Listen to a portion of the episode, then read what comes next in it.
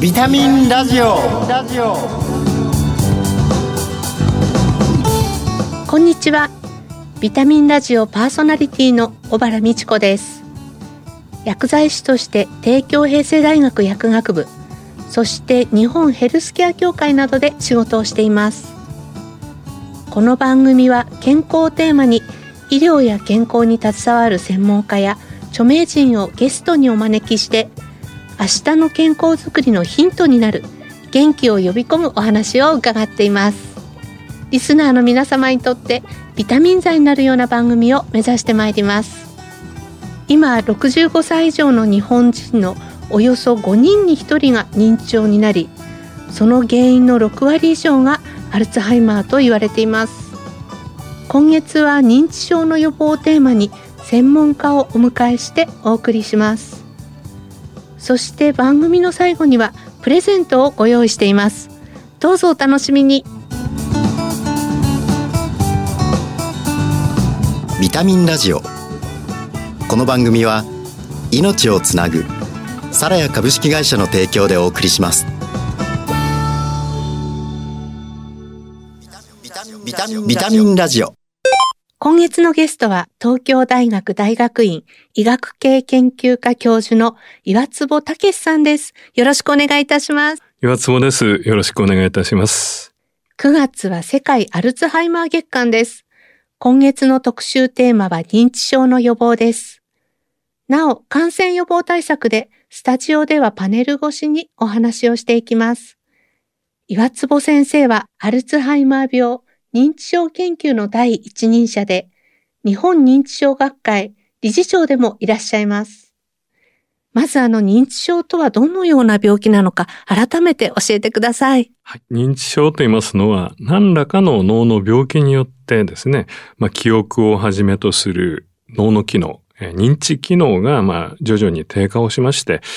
日常生活を独力で、えー、行うことが困難になられた、えー、そういう状態をあの言っております。で、認知症のまあ原因として一番頻度が高いのが、あの、アルツハイマー病だということになります。初期症状とか早期発見とか、そういうのがこれからすごく大事になってくると思うんですが。まあ、病気ごとにですね、あの、初期についても、あの、特徴が異なっておりますけれども、まあ、アルツハイマー病を例にとって、あの、ご説明してみたいと思います。はい、まあ、アルツハイマー病の場合ですね、多くの場合、最初から一番目立つ症状はやはり記憶の障害、物忘れということになります。で、あの、年齢層の物忘れっていうのは誰にも起こるものですけれども、まあ、アルツハイマー病の初期段階で症状としてある程度出てきたような状態ではですね、まあ、例えば先ほど聞いたばかりのことを、まあ、頻繁にもコロコロ忘れてしまう。で、ご家族とか近い方に何度もえー、同じようなことを聞き返されるっていうことが増えてまいりますね。はい、それからさらに進んできますと、まあ最近あった出来事、はい、必ず覚えてらっしゃるだろうっていうことをもうぽっかり忘れてしまう。そんなことも起こり始めてまいります。それからまあ、えー、記憶以外のこともですね、症状出てまいりまして、例えば、えー、今いつなのか、それから今どこにいるのか、周りの状況はどうなってるのか、こういうことがわからなくなる。これはあの、質検討式なんて専門用語で申しますね。はいそれから、難なくできるはずの簡単な日常生活の中の動作や作業ですね。例えば、お料理作るとか、物を整理するとか、あの、いろんなことが苦手になってきます。まあ、こういったあの、記憶等を中心とする、あの、日常生活の変化がだんだん続いて講じてくるというような場合にはですね、認知症との関連を疑って医師、専門家にご相談いただくのが良いだろうと思います。この認知症なんですけど、予防はできるんでしょうか？そうですね。まあ、完全に、あるいは非常に大きく予防するっていう方法は今のところないと言った方がいいのかもしれません。えー、ですけれども、認知症のまあリスクになる因子、危険因子といいますか、これがですね、疫学研究っていうことからだんだん分かってきました。これ、たくさんの方のですね、生活の状況とか、はい、まあ、場合によっては遺伝子など含めて調べていくような研究ですけれども、認知症のリスク因子の中にはですね、日常生活の習慣を変えるっていうことで、そのリスクを減らすことができるものがあるというのが注目をされるようになってきました。アルツハイマー病そのものについても、あるいはえー、もう一つ代表的な認知症である、まあ、動脈硬化が原因で起こる脳血管性認知症ですね。はい、あの、えー、脳梗塞がたくさん起こってくるとか、まあ、こういうものについても言えることですけど、糖尿病や肥満っていうようなことがですね、リスクになるんですね。ですので、えー、逆に適切なあ食生活、まあ、8分目でしょうか、はい、で、バランスの良いお食事をとっていただくと、いうことがですね、リスク低減につながるだろうと言われています。また、あの、有酸素運動ですね。これがあのリスク下げることが分かってますね。定期的に一定の運動をやっていただくというのはいいんだと思います。それから、まあ、社会生活の中でですね、知的能力を刺激する。これはまあ、あの、認知機能の維持に良いということも分かっておりますので、まあ個人での生活、あるいはやっぱり社会生活ですね、はい、コミュニケーションなどを取りながら、そんな中で刺激を受けるというのは有効だろうと考えられています。で、まあこういうのをセットにしてですね、あの、心がけていくことで、認知症のリスク低減していくことが、まあ、できるんだろうというふうにも考えられるようになってきています。まあ、しかしながらですね、例えば、特定の認知症の変化ですね。例えばアルツハイマー病でアミロイドタンパクが溜まってくるとかですね。こういうものがはっきり出てきた状態ですとですね、なかなか生活習慣への関与だけでは十分じゃないだろうと予想されます。そういう場合にはですね、はい、病気の原因になる物質を標的にしたお薬を使って、まあ、病気が進行して症状が出るのを遅らせるようなですね、専門の用語では二次予防なんて言いますけども、そういうアプローチも重要になってくると思います。あの、実際、こう、医療機関で検査を受ける機会がない、あの、無症状の早期患者さんっていうのはなかなか、こう、発見するのが難しいんじゃないかなというふうに思うんですけれども、このような中、こう、岩坪先生が主導されて、インターネットで手軽に受けられる無料の認知症のチェックがあるというふうにちょっと伺ったんですけれども、認知症チェックを入り口にして、発症のリスクが疑われる方をこう絞り込んで、精密検査や治験への参加に導く疫学研究、J トラック。というものを先生3年ほど前からもうすでに開始されてらっしゃるんですね。まあ、アルツハイマー病の場合もですね、認知症は早い段階に注目することが必要になります。例えば、認知症の直前の段階はですね、物忘れなどは目立つけれども、まだ認知症レベルじゃない。こういう時期をですね、軽度認知障害、MCI なんて略語で言いますね。はいえー、こういう時期も注目されてるんですね。でももっと前があるんですね。脳の変化はですね、まあ、えー、こういう時期よりももっと数年から十数年以上前から先行して始まってると、全く症状がない時に始まりがあるっていうことも分かってきました。で、一番最初の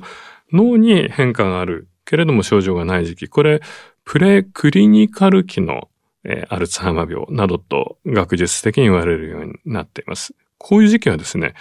まあ症状はないか、物忘れもほとんどないか、ごく軽度というところですので、ご自身もですね、あるいはお医者様にも、このプレクリニカル期なんていうのである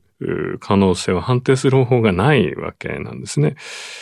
でも今高齢の方でもですね、認知症の超早期を診断してまあ、予防につなげるのは大事だ。関心があるって方すごく増えてきているわけです。で、またあの、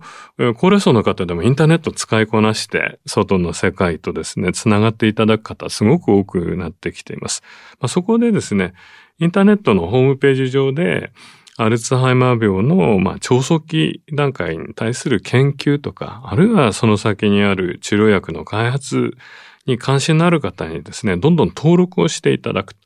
で、そして、まあ、画面上で、まあ、最新の認知機能検査をですね、うん、3ヶ月など1回ぐらい反復いただくんですね。そういうプログラムです。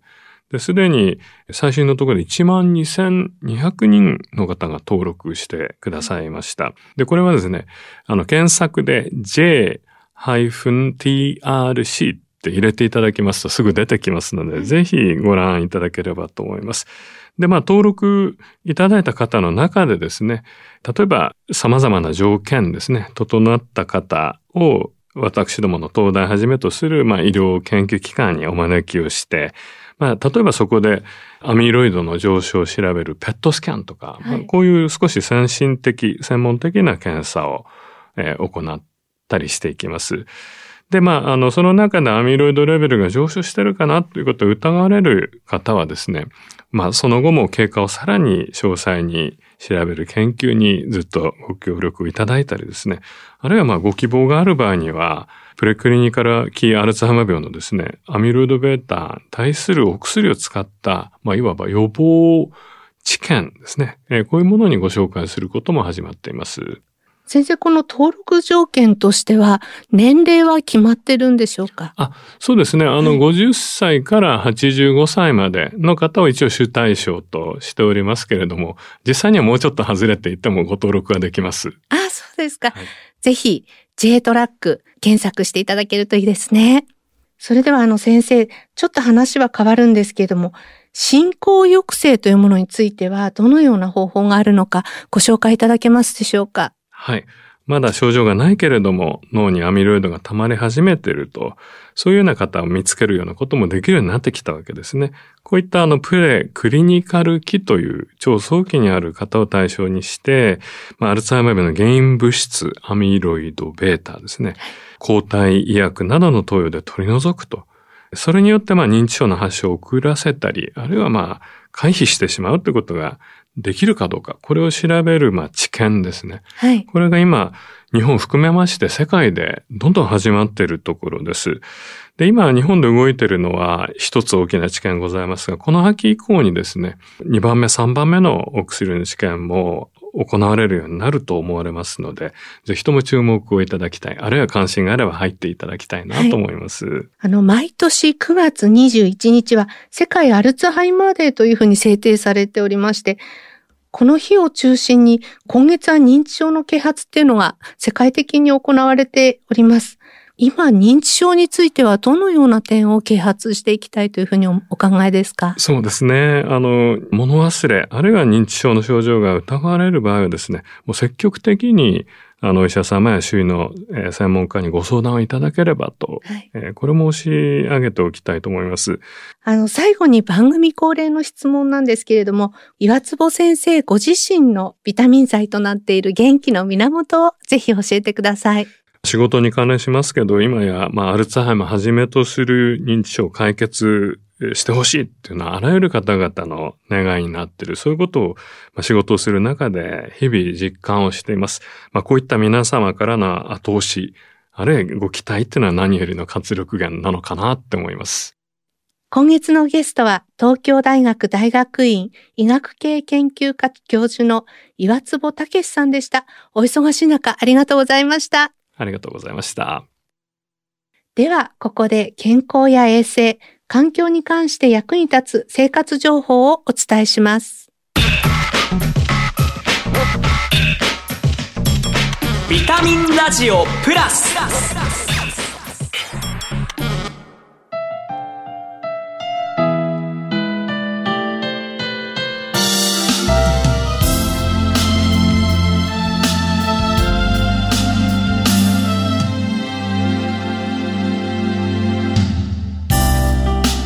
こんにちは。ラジオ日記アナウンサーの小屋敷翔吾です。SDGs 週間は SDGs が採択された9月25日を含むおよそ1週間。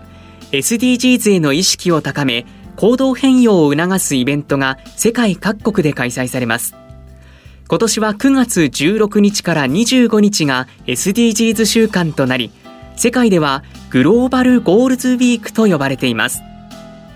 今はいろんなところで耳にするようになった SDGs ですが改めて説明すると SDGs は Sustainable Development Goals を略したもので日本語では持続可能な開発目標と呼ばれます。2015年9月の国連サミットで採択された持続可能な開発のための2030アジェンダにて記載された2016年から2030年までの国際目標で17のゴール169のターゲットから構成され貧困や飢餓をはじめ環境問題や経済成長ジェンダー平等まで幅広い内容になっています。誰一人取り残さない持続可能で多様性と包摂性のある社会の実現を目指します。難しいように聞こえるかもしれませんが一人一人が意識して取り組むことが SDGs の達成につながります。レジ袋をもらわずにマイバッグを活用することやペットボトル飲料を買わずにマイボトルを利用したり食べ物の無駄をなくし食品ロスの削減に取り組むこと。買い物の際に寄付付きの商品や環境に配慮している商品を選んで購入することなど小さなことですが簡単に始められることはたくさんあります。サラヤでは石鹸や洗剤の原料生産地の一つであるマレーシアボルネオ島で起きている様々な環境社会問題に対し環境と人権に配慮して生産された認証植物油の普及を支援するとともに2005年から対象商品の売上の1%でボルネオ島の生物多様性保全活動に取り組んでいます。消費者はいつもの石鹸や洗剤を皿や商品に変えるだけで簡単に SDGs に参加できます。毎日の生活の中でできることから少しずつ心がけてみてはいかがでしょうか。それではまた次回ラジオ日記アナウンサーの小屋敷翔吾でした。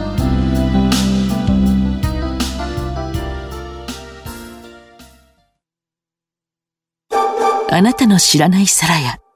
衛星の皿やあなたの知らない皿や環境の皿やあなたの知らない皿や健康の皿やみんなのため地球のため日本で世界であんな場所でこんな場所であなたもきっと出会っているはず。あなたの暮らしにそっと命をつなぐサラビタミンラジオ。今月のゲストは東京大学大学院教授の岩坪武さんでした。前回と今日のお話を踏まえて認知症がどのような病気か皆さん認識いただけたのではないかというふうに思います。J トラック J-DRC ご興味がある方はぜひチェックしてみてください。ここで番組から今月のプレゼントのご紹介です。手肌と地球に優しいヤシの実洗剤とカロリーゼロの自然派甘味料ラカント S そして新感覚の手指消毒ローションアルソフト。携帯用の3点セットです。抽選で5名様に差し上げます。締め切りは9月20日です。ご希望の方は番組のサイトからご応募いただけます。番組パーソナリティの小原美智子でした。次回この時間にまたお会いしましょう。最後に放送時間変更のお知らせです。10月から本放送時間は第1第2金曜の午後5時20分からとなります。引き続きビタミンラジオをどうぞよろしくお願いします。